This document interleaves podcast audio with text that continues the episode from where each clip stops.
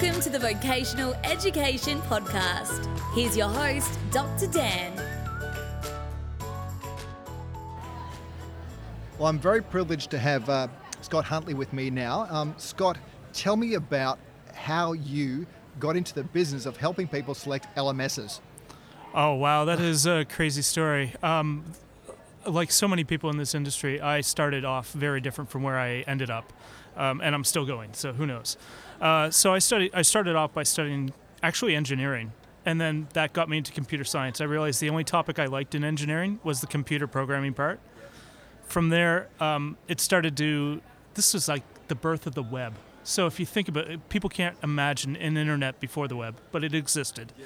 And so I was so excited with the the web. I thought it was fantastic, and it was just you could see things instantly. Like I'd play with the code and instantly, you know, no waiting for the compiler or anything like that. So got me into websites, and from there it got me into um, when I moved to Australia. Uh, I was one of these. Wait, you're not Australian? What? No, I'm not Really? Australian. I'm, I, I didn't I'm pick Canadian. up the accent. What? I'm uh, Canadian. I've been here for, gosh, how long has it been? Since 2004. Wow, So, okay. Yeah, Yeah. Um, almost. Well, I am Australian technically, I guess, but um, uh, it's just nearing the part where the Canadian starts to fade into the background. I think I'm at two thirds Canadian, Two-thirds. one third Australian.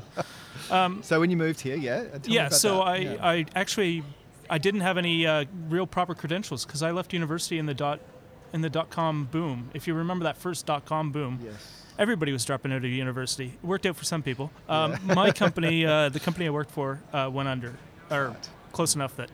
And uh, this crazy woman convinced me to move to Australia, and uh, I did. And I found out that uh, nobody wants to hire somebody who's got three fourths of a university degree. So I went to uh, TAFE, TAFE New South Wales, and um, I really. Uh, I got back into studying and I had no clue how to do it. I was scared. I was terrified. I was, I was so much older than the kids in the Mm. and uh, so I just committed myself.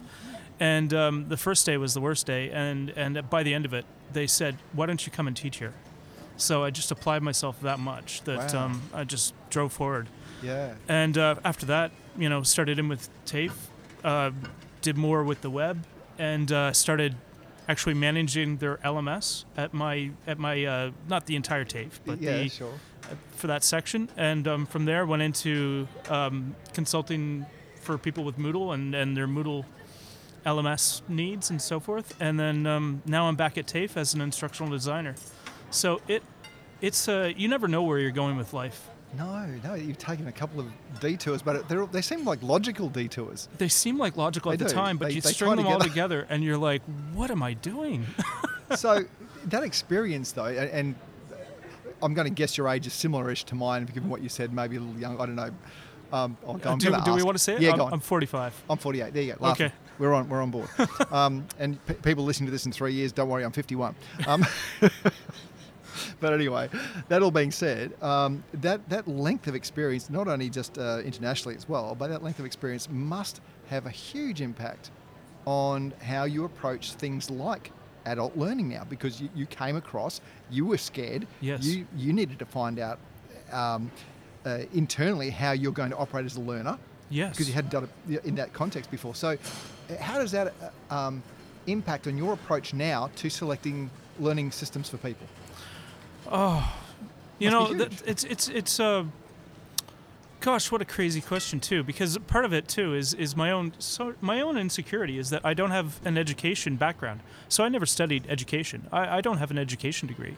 My I'm I'm technical, right? So. Yeah. I've got this technical background, but um, I guess what it was is y- when it comes to adult learning, when it comes to the vet sector, I kind of view it as th- I'm not the teacher. I'm I'm I'm somebody who has these skills, and these people come in as m- maybe my apprentice. You know, if we're thinking back back in the day, you know, um, to go way back to the classics. Um, Plato, Socrates. Socrates was teaching Plato, and then Plato moved on and he taught uh, Aristotle, and so Yeah. forth. Right. So there's this this chain of masters feeding their information down to their apprentices, Yep. and and it's not so much a hierarchy as they are peers. It's just one person knows this skill better. Hmm. And so that's how I sort of approached my education. So I had a lot of students come in, and they were young. They came from right out of high school, and they were like talking to me like, "Hey, sir, and sir, can you do this? Can we go to the bathroom?" And I'm just like, "Hey, guys, we're all adults here, you know. Like, No one called you professor. Nobody, yeah, I had that a couple. Of, I'm like, what? I'm not a professor. exactly. Yeah, and, and I was like, just just call me Scott, and uh, if you want to go home early, go home early. It's you're an adult. It's your you have this certain level of responsibility for your training, and that was difficult for some people to to understand when they're just fresh out of school. And so Yeah. sometimes you have to be a little bit patient. But with the adults, they get it, you Yeah. know, and and yeah. So I, I guess that's the number one thing. It's it's a, it's about patience, and it's about um, just uh, instead of looking down on these people, being peers with these people. Yeah, well, Yeah. That's, that's a great approach. Um, and your own experience is that as well as an adult learner, that you were so goal oriented, but uh, based on your story you just said before, that you did complete what you did and you did complete it at a very high standard. Yes. Yeah. Yeah. So, gosh, it would be great if we could just instill that in every adult learner, wouldn't it? But uh, It would be. sadly, it's not the case. Um, so tell me more about the LMS uh, selection process then, uh, without taking too much out of the bag. I mean, we, you're still presenting tomorrow. Now, Right. again, people listening to this, it's irrelevant whether it's today or tomorrow. But um, yeah, just, just tell me about that selection process. Well, I have to be fair. I have my own biases, so I have my favorite systems, and Okay. and I'm going to come out and I'm going to say that tomorrow. But Okay. I think the key thing is you have to understand that uh, there is no Swiss Army knife, and there shouldn't be a Swiss Army knife. If you're looking for one website, one system for your website that's going to do everything, eh, probably that's a bad idea. I, I'm, I kind of envision it as this. Back when I was in a kid and I was in Scouts, whenever we went camping, everybody was so excited to get their new Swiss Army knife, and they'd come out and they'd have all these Swiss Army knives, and they have all these things: forks, spoons, toothpicks, tweezers, everything like that. You think the Swiss Army knife is the most awesome thing ever until you try to eat pancakes. and then it's like the most useless tool there is. Sorry. Yeah, that's a great analogy. I like that. So Yeah. I, I often think if you're trying to set up like the front end of your RTO and you've got marketing, all this, all that sort of stuff, like uh, trying to get people into enroll, Mm. and then you've got your system for managing your students, that should not be the same system. Yeah. They should talk. That's great if somebody buys, somebody enrolls, and and that enrolls them into the LMS. But don't don't try to do everything with just one system. On that, is there a big market for middleware here in Australia? Is there a big market for what? for middleware, that, that, that software between systems that connects them. Ah. Because I'm seeing like there's a lot of great um, products out there, a lot of great products as you're going to talk about. Um, but uh, as you said, it'd be nice if they talked. It would be essential if they talked. Yes. From the accounting system to the student management system to the learning management system, Yes. they should all talk. It it really depends upon almost budget and scope and scale, right? Oh, sadly, yes. Yeah. Mm. So if you're just if some you could run, I, I'm not going to say that you need something like uh, like Canvas or Moodle or or Blackboard.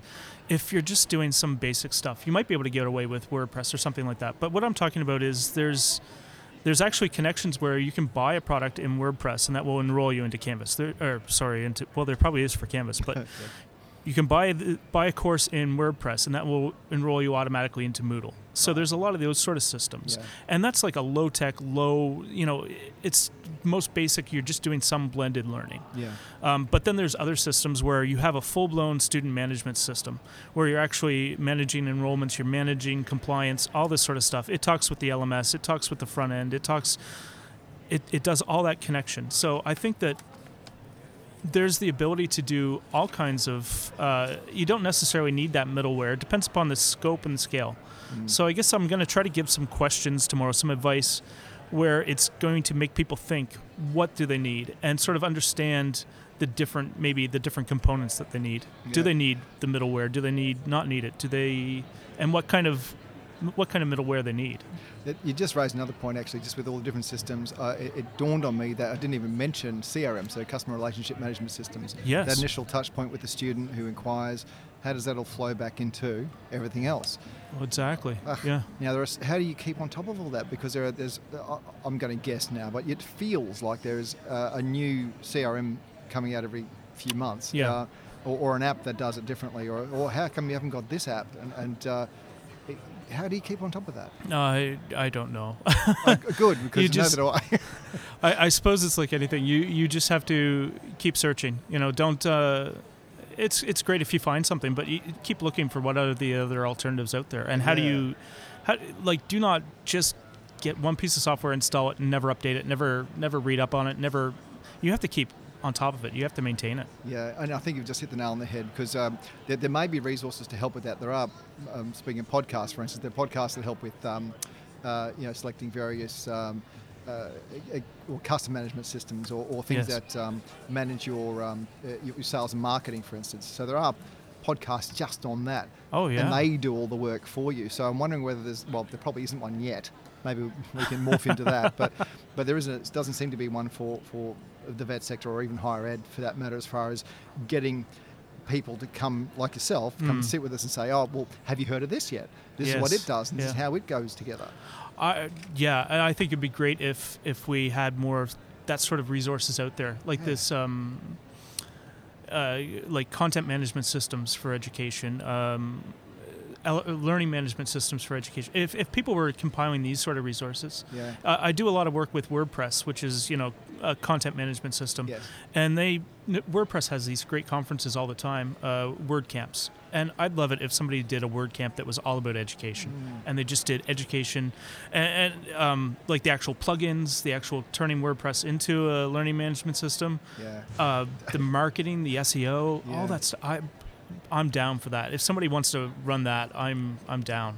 If anybody's listening who has the ability to do that, please, please.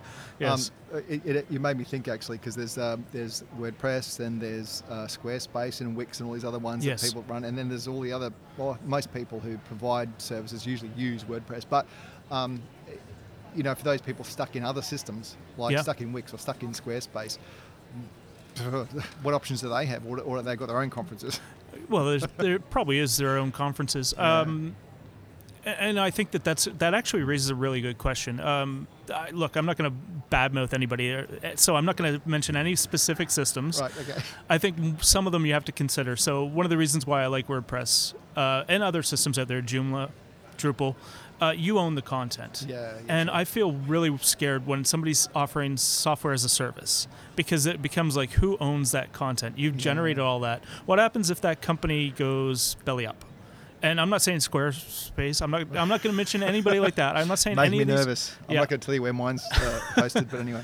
Well, it, it, it just makes you wonder like anything can happen in the future, but you have to you have to think if you have all your content with one company and there's a problem, that's that's that's a scary thought. It is now. Okay, well, uh, based on that, uh, look, it's been so uh, good talking to you. That's we're over our ten minute mark. Oh, fantastic, Almost yeah. thirteen minutes. So we've, we've done really well, and uh, I could talk to you for hours because there's so much more I want to find out. Um, if people want to find out more about what you do, um, or or just connect with you on some level, how can they get hold of you? Probably the best way. I maintain my own blog, so scott.technology, um, and there I, I write. Uh, I'd like to say regularly, but it's probably a little bit infrequent sometimes. Yes. um, but uh, through there, I actually, uh, if I write for somebody else's blog or guest, I always link it back to my site. I've got pages there for contact me, anything like that. Um, and yeah, check me out there. Fantastic. Well, thanks so much for your time, Scott. Thank you.